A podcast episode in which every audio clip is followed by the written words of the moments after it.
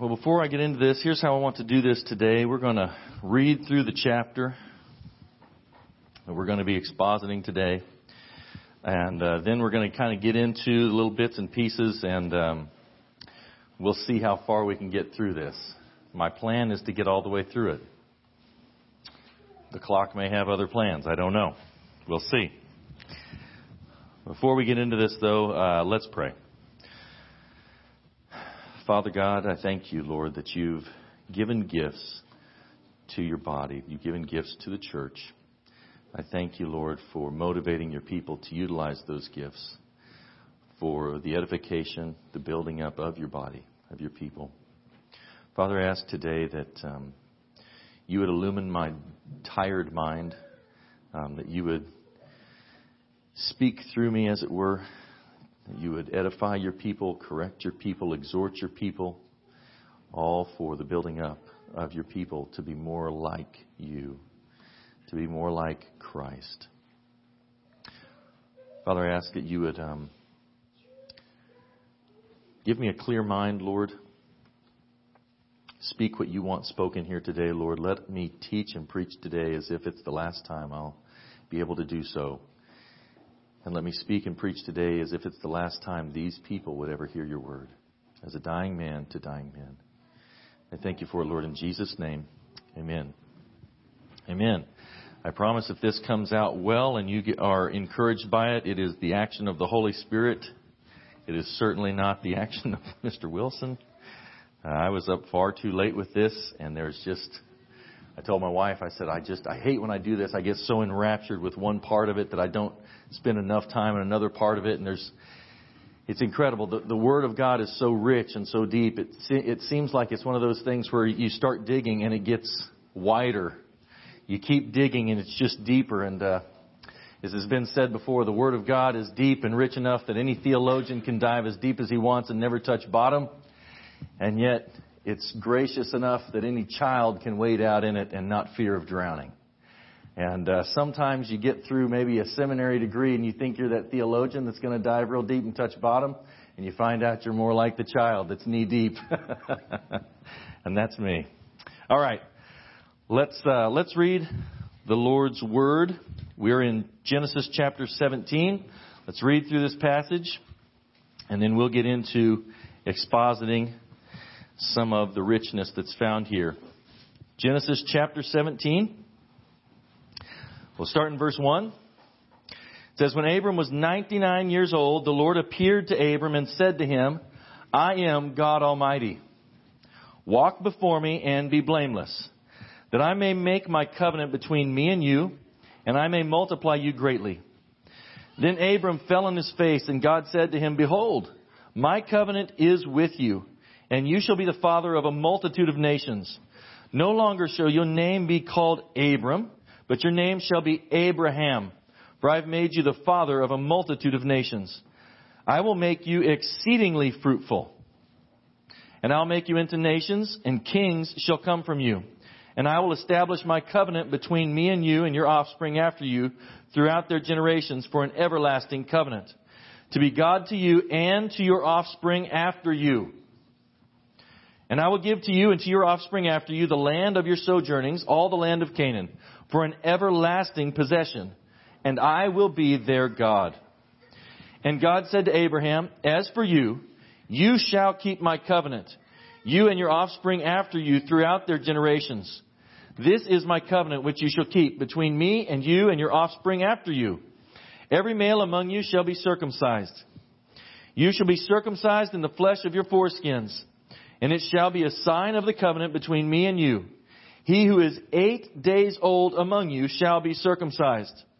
Every male throughout your generations, whether born in your house or bought with your money from any foreigner who's not of your offspring, both he who is born in your house and he who is bought with your money shall surely be circumcised.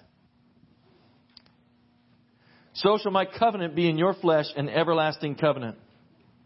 Any uncircumcised male who is not circumcised in the flesh of his foreskin shall be cut off from his people, for he has broken my covenant. Verse 15. And God said to Abraham, As for Sarai, your wife, you shall not call her name Sarai, but Sarah shall be her name. I will bless her, and moreover, I will give you a son by her. I will bless her, and she shall become nations. Kings of peoples shall come from her. Then Abraham fell on his face and laughed and said to himself, Shall a child be born to a man who's a hundred years old? Shall Sarah, who's 99 or 90 years old, bear a child? And Abram said to God, Oh, that Ishmael might live before you. And God said, No. But Sarah, your wife, shall bear you a son, and you shall call his name Isaac. I will establish my covenant with him as an everlasting covenant for his offspring after him. As for Ishmael, I've heard you. Behold, I've blessed him, and I'll make him fruitful and multiply him greatly. He shall father twelve princes, and I'll make him into a great nation. But I will establish my covenant with Isaac, whom Sarah shall bear to you at this time next year. When he'd finished talking with him, God went up from Abraham. Then Abraham took Ishmael his son, and all those born in his house or bought with his money, every male among the men of Abraham's house, and he circumcised the flesh of their foreskins that very day, as God had said to him.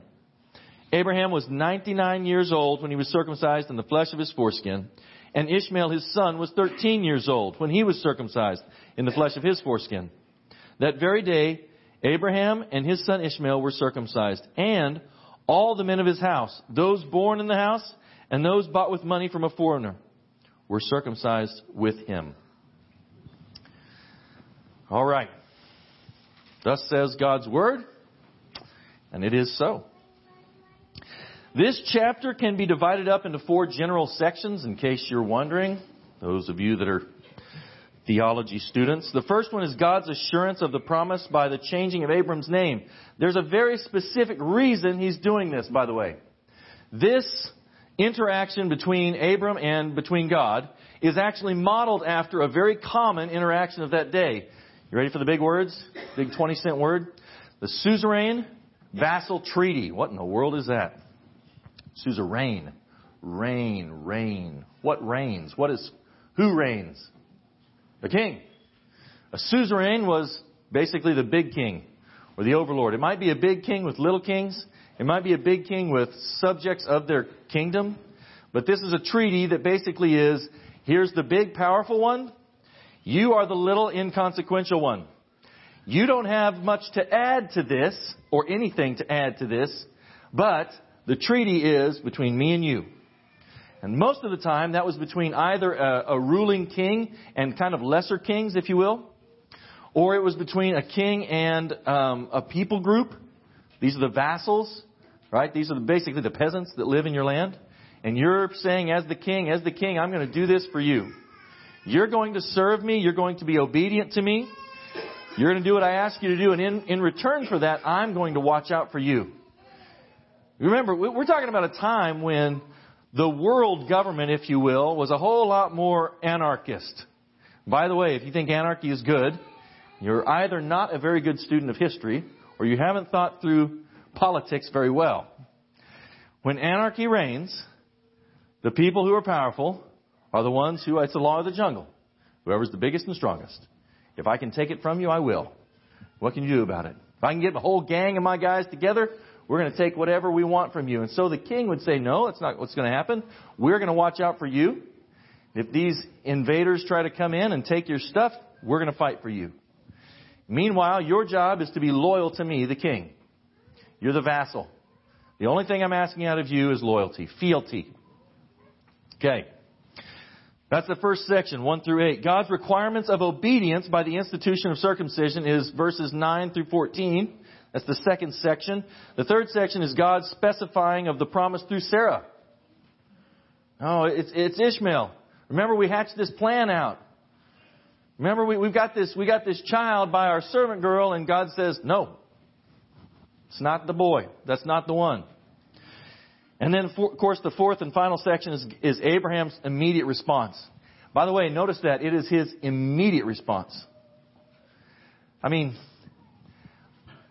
I'm going to try as best I can not to be crude in this section, but when you're talking about circumcision, there's just things that come up. Listen, that is uh,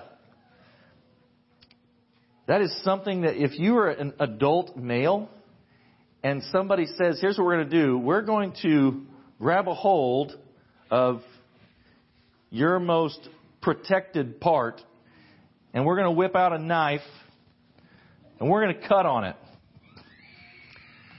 My guess is you're not going to look forward to that. Abram goes and he sees God face to face. By the way, who was it that showed up? This is Jesus. This is absolutely a Christophany, no doubt about it. He's talking with God face to face. This is the pre-incarnate Christ. The one that we're celebrating in this season is right here talking face to face with Abraham.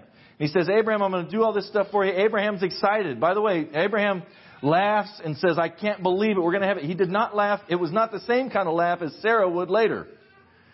I can't believe it. I'm going to have a kid. He actually believed the Lord. That's why he didn't get rebuked. I mean, it's incredible. I'm 100 years old. I'm, are you serious? I'm going to have another another child at 100? Sounds great. Wouldn't that be awesome? You're getting ready to leave. Man, God's given me an awesome promise. I am excited for this. Hey, one more thing before you go. I have something I need you to do. Sure, what's that? You and all your household, you're getting circumcised. Say what? This is going to be the sign of the covenant. Say what? Does that sound fun? Think about the day and age that we're talking about. Think they just take a little lidocaine, a little Novocaine shot? You couldn't just go down to Walmart and get, you know, Painkillers. You know, ibuprofen wasn't around yet, right? This is going to be a painful experience. And by the way, you are going to take this thing in faith. Because if something goes wrong with this procedure and you get an infection, which is incredibly likely, one of two things is going to happen. Either you're going to have to remove the affected part to keep the rest of your body alive. How's that sound like fun, huh? Or you're going to let that infection become systemic and you're going to die. There is a lot of faith riding on this. And Abraham doesn't hesitate for a minute. If there's anything that we should get out of Abraham's life that we can emulate, it is this. When he hears God's voice, he acts now. Hey, I want you to sacrifice your son, your only son, the son that you love. I want you to put him to death. Show me that you love me more. Cool. Gets up early the next morning. Doesn't hesitate. Doesn't grapple with God. Doesn't wrestle around. God told me to do this. I'm going to do it. Period. You know why Abram's the father of our faith? That right there. That should be our example of faith. God told me to do it. I see it very clearly. I'm going to do it. Yeah, but it doesn't make sense. It doesn't have to make sense. God has not asked me to figure out all the X, Y variables of this equation. He has asked me to obey. And we are such rationalists we want to say this, well, I'll obey if I can see that it's rational from my point of view. But I want you to obey. Well, I, have got to make sure, I've got to get all this thing figured out and make sure that's the rational thing to do. Make sure all that obedience is logical. Don't you understand, God? I, I can have my cake and eat it too. I can have this pet sin because it's fun and I like it. And it's not going to affect me. We do that. I guarantee right now you have something like that in your life that you wrestle with and grapple with. You know it's wrong, but you can rationalize it. And so it has a grip in your life. You don't have any idea how far ranging, how wide, broad sweeping this thing is. You don't have any idea what kind of power sin has. There are two things that I think we do not, we do not um, understand very well in Western culture. Number one is how holy God is. We, we do not get that. And we say that we do. We don't. If we understood the, the holiness of God, we would have an entirely different view of sin. The other thing I don't think we understand well is the depth and seriousness of sin. We see our culture. We see people wrapped up in the sin and we go, well, look at them. They're really successful and they do all of this stuff. Eh, maybe I can just trifle with it. Adam and Eve had no idea eating a fruit would have such wide ranging consequences. How could this have, it's not that bad. Look, look at it. It's, it looks good for food. It's, it's going to make me wise. It's, this is a good thing. Why should I be afraid of this? Well, see, they didn't understand how deep sin went. They didn't understand what the consequences of that would be, and so they were willing to play with it. Right? Like the Bible says, can a man take fire to his bosom and not be burned? That's what we do when we coddle sin. We basically take these burning coals and we go, well, I'll just carry them from here to there. Can you imagine that? What kind of fool would you have to be to do that? But that's what we do. Abram hears God tell him something. It's going to be painful. It's going to be scary. It's going to be dangerous. And he does it immediately. I don't think we understand how big of a deal that is. All right. I've said this before and I'll say it again. I'll probably say it every time I preach. Every good teacher does review. Let's review what we went over last time. We saw that chapter 17 of Genesis opens up. Abram is now 99 years old. It's kind of an overview. Just so that you know, he was 75 years old when he left Haran. That's Genesis 12:4. He was 86 years old when his son Ishmael was born from Hagar. Hagar, Hagar, Hagar. The servant girl.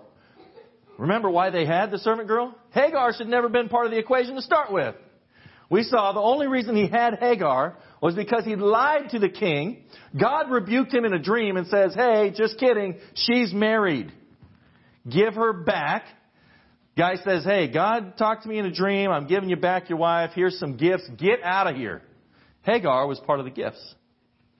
Had he never lied to begin with, he wouldn't have had Hagar there to start with. And now, it gets even better. Remember, whose plan was it? Here's what we can do. Like any good Baptist, I say this all the time. I'm telling you, they were good Baptists, especially Sarah. She was a good Baptist girl. God said, I'm going to have a baby. God says he's going to be the son of promise. But I am past my childbearing years, so let's figure out how to help God with this. Let's get rationalistic about it. She says to Abram, she comes in, she goes, I've got a plan. Here's my plan. My plan is I'm too old to have a baby, but there is this this kind of tradition in this culture where we can take a younger lady, it's kind of like surrogate parenting, right? You can marry her, marry her, basically have sex with her that night. And then if she gets pregnant, when she has the baby, we'll adopt it as our own. That's going to be how God's plan is going to work. I can see it. It's going to happen. Let's make it happen. And what happens? It works. And then Sarah gets mad because it works. Hey, I had this plan and it worked, but now this, this thing's going awry. This, you know, this, Hagar, she, she, she looks down on me. I can't, I can't believe that. She made a big plan to help God out. It backfired tremendously and now she's mad about it. I'm sure you've never done that.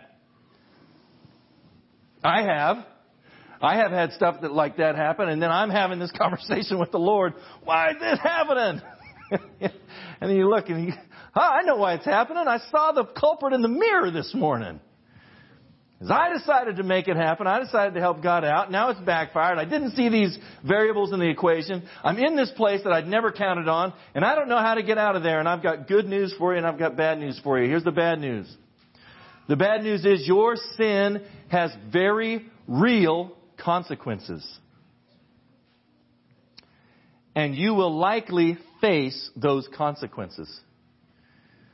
Most of the brokenness that I have encountered in my life, not all of it, but most of it that I have encountered in my life, I have encountered on behalf of one depraved sinner. Me. Okay? We like to pretend that every time something bad happens in our life, it's because we're so righteous and holy and we're being persecuted by those unjust, unrighteous other people we're around. I have bad news for you. That is typically not the case. Does it happen? Absolutely it does happen. God's word says that all who desire to live a righteous life in Christ Jesus will suffer persecution. You will be persecuted at some point if you know the Lord. But a lot of times we face problems and brokenness in our life not because we're being persecuted by these ungodly pagans around us, but because we ourselves are sinners too. That's the bad news. You want to know the good news? The good news, forgive me, this is going to choke me up. The good news is Jesus Christ has promised never to leave you and never to forsake you. He is your rescuer. He will walk with you through that. And I'm going to tell you something. We don't understand how incredible that is because we don't understand the holiness of God. We're talking about a being who is eternally, perfectly holy. And he looks down on depraved sinners like you and me and says, I love you so much, I'll even walk with you through your sin. I will lay down my perfect life, my perfect blood. I'll be abused. I'll be beaten. I'll be maligned for you. I hope this doesn't come out as rude, but you've never loved anybody like that in your life. You haven't. And neither have I. You know why? Because I'm not perfect. For me to love another sinner is very much like me to love another person who's like myself. Jesus Christ to love you is not like loving another sinner. He is a perfectly righteous God man who loves very imperfect, depraved people. And he loves them even in spite of their sin. What is the good news for you? You're a sinner. That's bad news. The good news is Jesus Christ, the righteous, does not leave you or forsake you. Unlike us, He keeps His word every time. When you fall and when you stumble and when you find yourself in the mire that you've created, He is still there for you. He is still willing to pick you up. He's still willing to wash you off. He's still willing to put His arms around you. He's a loving Father. And He's willing to walk with you through this all, just like my own children. Do my children sin all the time? And I get so frustrated and worn out sometimes, and then I think, man, I can't believe there's such little me's.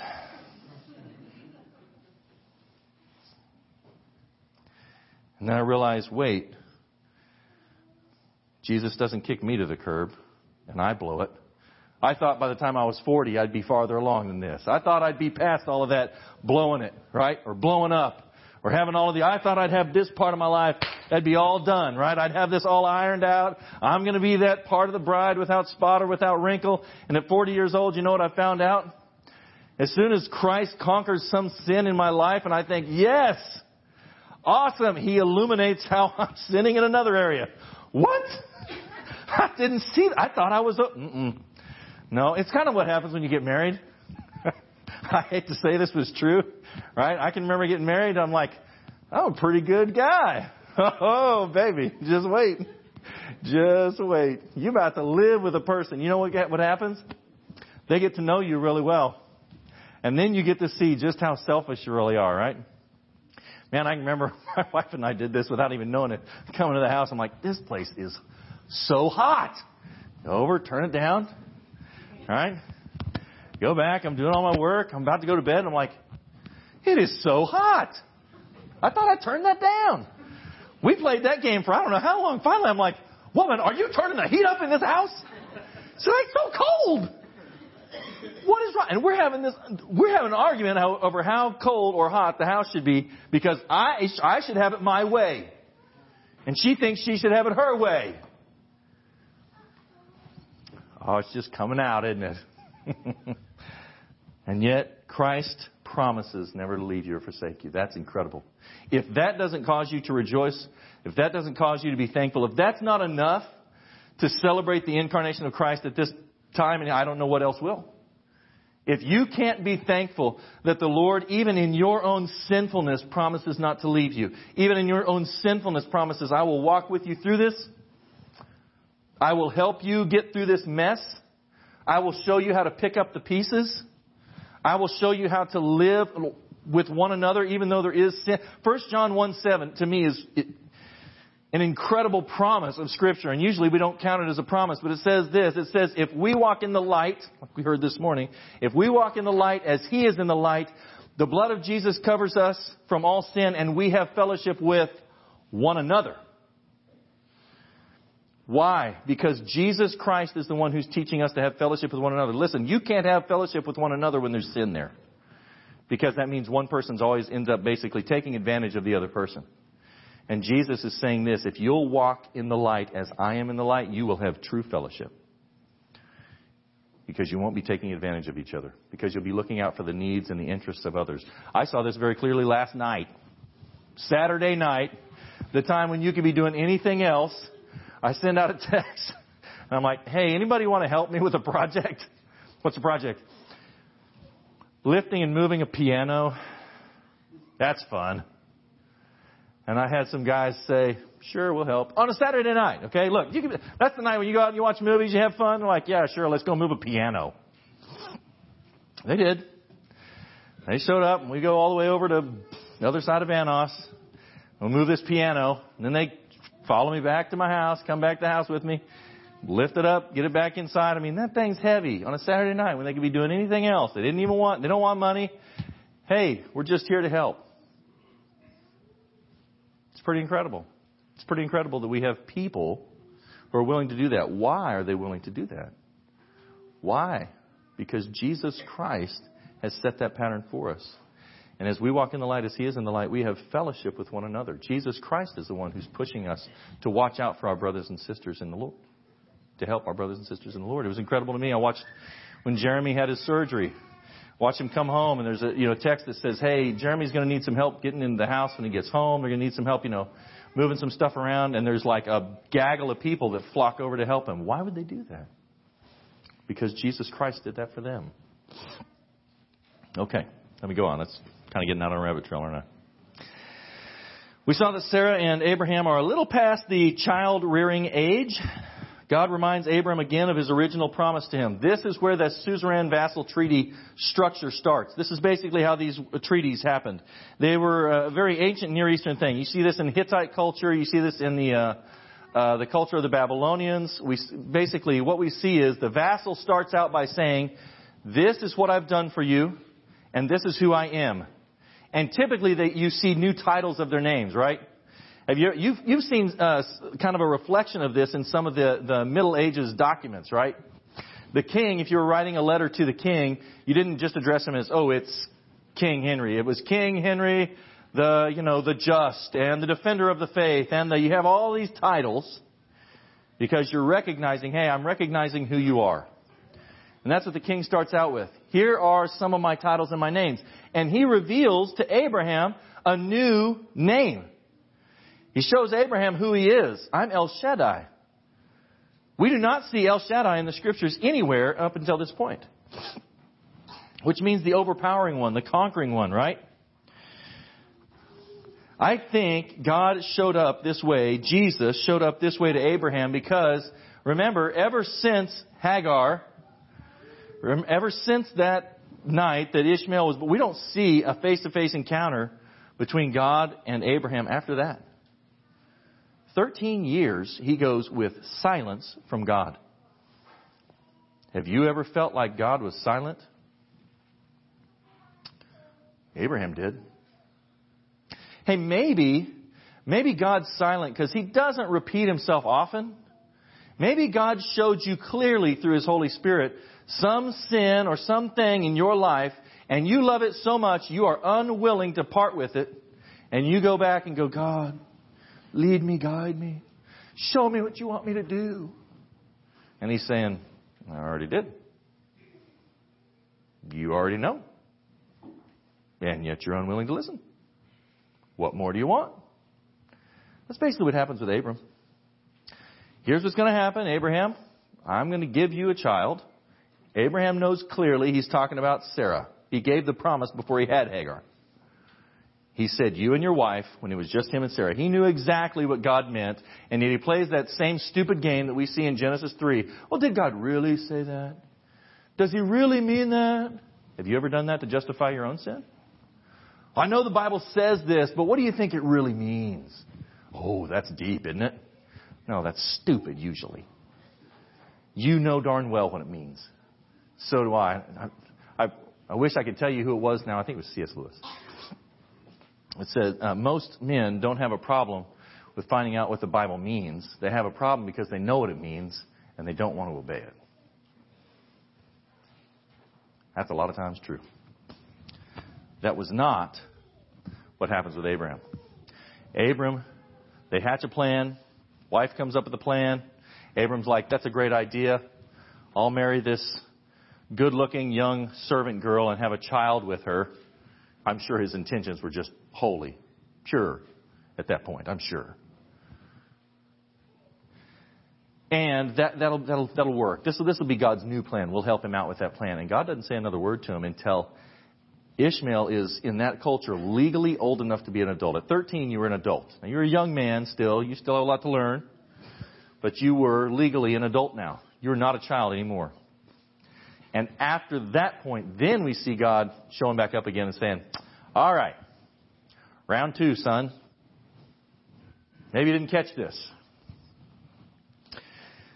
All right. Let's get back through this, man. I'm just going to have to give an overview. We saw El Shaddai in verse 1. I am Almighty God. That is El Shaddai. Here's what R.C. Sproul had to say about this. Of the many Hebrew names for God that have been transliterated into the English language and used in Christian worship, El Shaddai is certainly among the best known. Literally, it means God Almighty. However, a better foundational meaning of El Shaddai may be the overpowerer, which emphasizes God's power to achieve all of his purposes. The word Shaddai actually comes out of a Hebrew word that means to display power, to destroy, to conquer, or to overpower. El Shaddai tells us that God is the only one who is able to do whatever he so pleases. He is able to do whatever he wills to do. He can destroy whatever and whomever he wills, and he can overpower whatever he wants to. And there is nothing and no one who can stay his hand, who can effectively resist whatever he decides to do. That is what God is saying to Abraham. Abraham, I don't need your help. I am the all powerful one. I'm the overcoming one. I just need you to sit back and watch and be obedient to what I have to say. I don't need your help to make this happen. There's great news in this passage for you. Let me tell you what that great news is. God is still able to do above and beyond the natural means. You ever felt like that? Feel like, hey, I'm not the right one for this job. If you look at this in the natural means, I am not the one for this job. That's our church. Welcome to our church. Right? Serious. Look at our pastors. All of us have big seminary degrees. Had great, you know, we obviously learned under the best. You didn't know this, but Ronnie actually was an intern for R.C. Sproul for 10 years. Right? Randy Tyler. Randy Tyler transcribed all of Spurgeon's works into French and German. No. If you looked at all of us, and I do mean all of us, you're like, what? not the right guys for the job. It's true. And yet God is pleased. Why is He pleased to utilize us? Well, sometimes He shows His power in, his, in our weakness. Well, I'm not the right one for this. I know God wants me to do this, but I, I just, I, I feel like God is really pushing me, driving me to do this, but I am not the right one. I'm not the most qualified. I might be the least qualified. I'm not the person for this job. God, are you sure you got the right person? That's basically what Abraham's saying. I'm a hundred years old. He's not the right guy. Oh, you're going to start a family? You want him to teach his generations after him? Dude's a hundred. How many generations is he going to have? How many kids is he going to teach? I'm going to make you the father of nations. I got, I got one son. You're going to have another one. Woo! Two. Man, what a fruitful union, right? And yet God says, I'm going to do it. By the way, Abraham didn't get to see all of this fulfilled before he was gone. He just kind of got to see just a little bit. And I have news for you. It may be that way with your life as well. You may not realize you may be one that starts something that doesn't get finished in your lifetime. And you may be like Moses standing up watching going, man, there's the promised land. I thought this was what I was for. I thought this was what I was going to do, God. I'm going to take these people into the promised land. And God is not asking you to get all the details worked out. He's simply saying, follow me. Have faith. God, I really want you to do this with my life. Bad news for you. Your life's not about you anymore. You died. Remember, that was what your baptism was. You died to your old life. That means you died to you. And now Jesus Christ gets to use your life in any way He so chooses. But God, you're not doing it like I would. Well, that's true, but most of us would order our lives if we had the opportunity, if it's up to us, we're going to order our lives in such a manner that we are going to be wealthy and influential, and all of the glory in our life is on us. And God may order your life a different way. Because God is not concerned about you getting glory. I have bad news that's going to come out kind of harsh. You don't deserve glory. The best works you've ever done have been mingled with sin. There's nothing you've ever done that hasn't been tainted some way. Who deserves glory? God does. The holy, righteous judge and creator of the universe. That's who deserves glory. It's not selfish for him to want glory because he's perfect. Your life is no longer about you. It's about the glory of God. And that's what Abram is finding out. Abraham, your life is not about you. It's about glorifying me. I have a question for you. Did God choose Abraham? Obviously, very clearly. I, I have some, from time to time, I have debates with my less reformed friends and brothers. I mean, I'm from Methodist Church, people. You don't get less reformed than the Methodist Church. Wesleyan. And I'll have people say, well, God chose Abraham. That's why Israel's God's people. I won't get into all of that. But I had a person tell me this. It is, if God chooses people today, if God chooses who He wants to save, if God chooses us before we choose Him, and He's a monster. He's a moral monster. To which I say, okay, did He, did he choose people in the Old Testament? Well, well, yeah. Oh, was He a moral monster then? Oh, so He used to be a moral monster, but uh, today He's more holy than He used to be? That's literally heretical. You're saying God as an entity, as a person, as a being, has changed his nature. Oh, he used to be this way, but now his nature's changed. And he's not immutable and he's not God. No, God chose, and guess what? He has not changed. Jesus Christ is the same yesterday, today, forever. Book of John says we love him because he first loved us. Okay. Just throwing it out there, something you can chew on and get mad about later. Okay. Uh, also, he says this, I'm Almighty God, walk before me and be blameless. We said this, the word blameless does not mean without sin. A lot of times we like to say that. Well, he's telling, he's telling Abraham, don't sin. And later he's going to institute the law, and so if you sin, this was how you got rid of your sin. That's not what he's saying. The word blameless here does not mean without sin. It means in a whole fashion. I want all of you. I want your entire life. I want you to walk wholly before me. Not just H-O-L-Y, W-H-O-L-E, whole. The entirety of your life. We don't do a very good job of that. That is what God asks us to do today. Christianity is not something you do on Sunday mornings and Wednesday nights. It is an entire life commitment. And we are very poor at that. And we're certainly very poor at, at passing that on to our children. We'll spend thousands of hours and thousands and thousands of dollars making sure they can hit a curveball before they graduate, and yet at 18, they can't, they don't have enough knowledge of the scriptures to be able to pass their faith along. I got news for you. I don't care if your kid gets into Harvard and they get to play professional sports. If they leave your home at 18 and they can't pass on the essentials of the faith, you have not done your job as a parent. If they don't know the faith, that should be the number one, that is the goal. What does it profit a man if he gains the entire world but loses his soul? Hey, what's it profit you as a parent if your kid can do all of those things and they get an Ivy League education, but they don't know the first thing, they don't know iota or squat about Christianity. Their entire faith can be derailed with the easiest of questions because you've never taught them anything. Oh, they grew up in a Christian home. I don't know what happened. I know what happened. You didn't disciple them.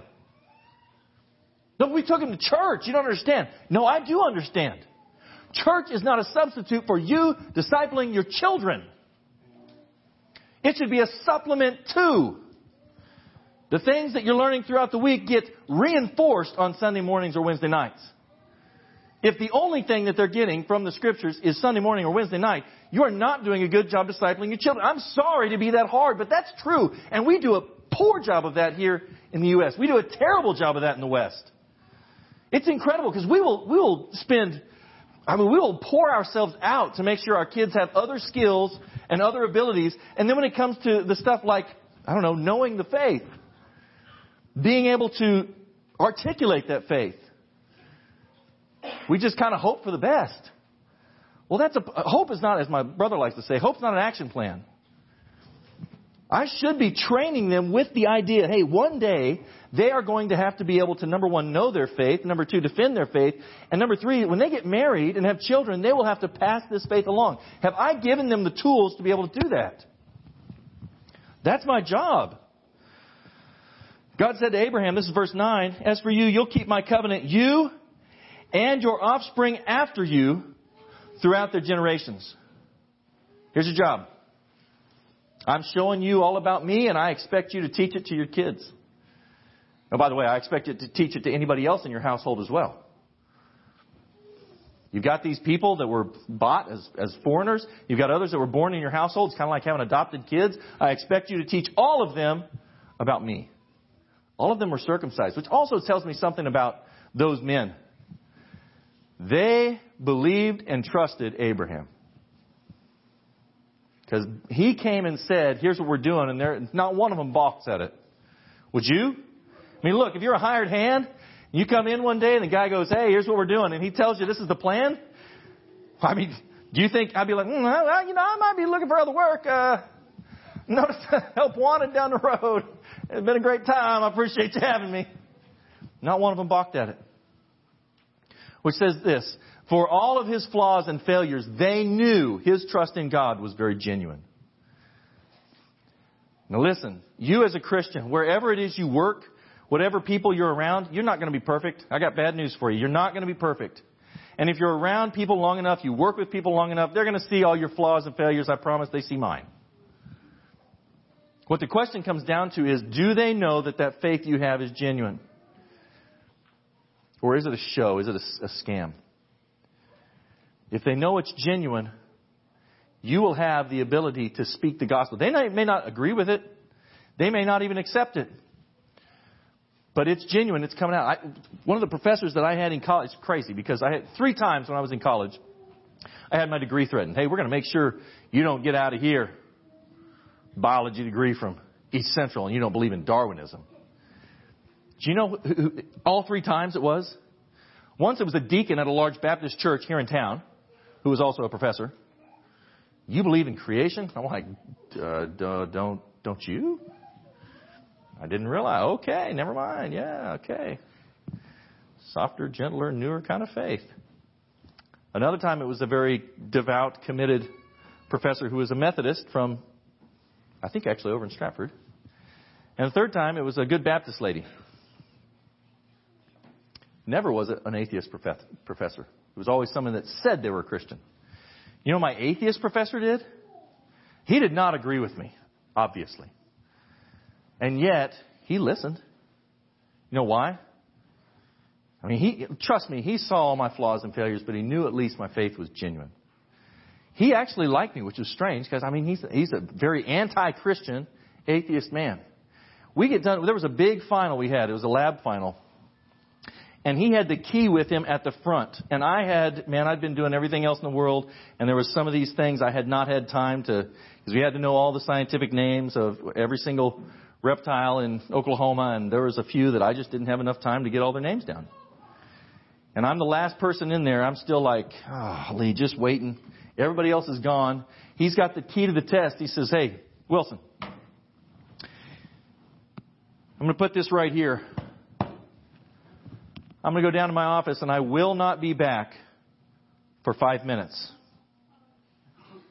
You understand? He walks out. I'm sure you've never been tempted to academic dishonesty. There was never a time in my life where I was more tempted than that. And I sat there, and I'm, I'm going to tell you right now, I fought that. Do you know what I did not, I purposefully left the ones that I had, I didn't even guess on them. I left them blank. You know why?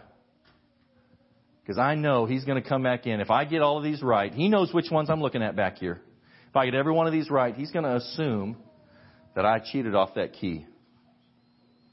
And it's more important for me that he knows that my faith in Christ is genuine than if I get an A or a B on this final. And trust me, I'm going to get an A on that final. I've worked hard in that class. So I left him blank. And I, I sat back there at the back and I waited for him to come back. And he finally comes back and he's like, You done? I was like, Done as I'm going to get. He kind of gave me this quizzical look. I took it to him, gave him my test, and I left. Do you know that he came to my house for Christmas that year? How many times does a professor do that? He came over to our house in Davis for Christmas. We talked about the gospel. He. He did not like it. Not, he's not, as far as I know, that never took root. But I had a chance to speak it. Listen, I'm going to say this and close with this. We see God telling him, this is the sign. It's going to be circumcision. This sign is going to be painful. It's going to be dangerous. It's going to be your most precious, cherished thing. It's still that. Not the circumcision of the flesh. No, the circumcision of the heart. When your heart is circumcised, you know what God comes in and does? He finds the idols in your heart. And He says, I want that.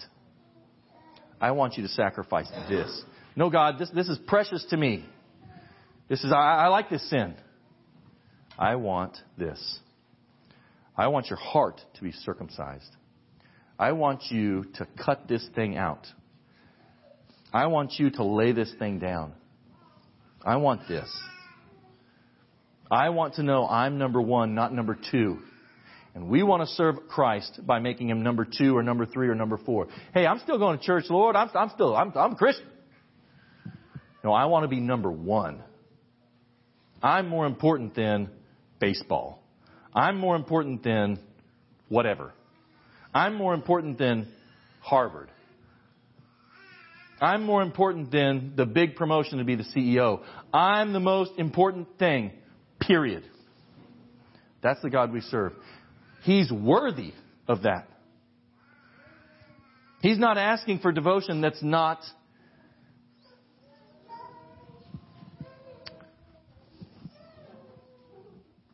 He's not asking for devotion that's, that's not equal to what he's worth. He's not asking for blind devotion. He's not asking for, for us to follow him in an unworthy manner. He's not like an earthly king. He's holy. He's worth the devotion, and he's asking for it.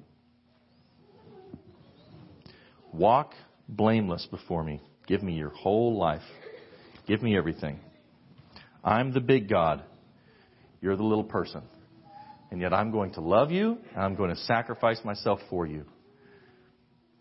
But I demand all of your life. Let's pray.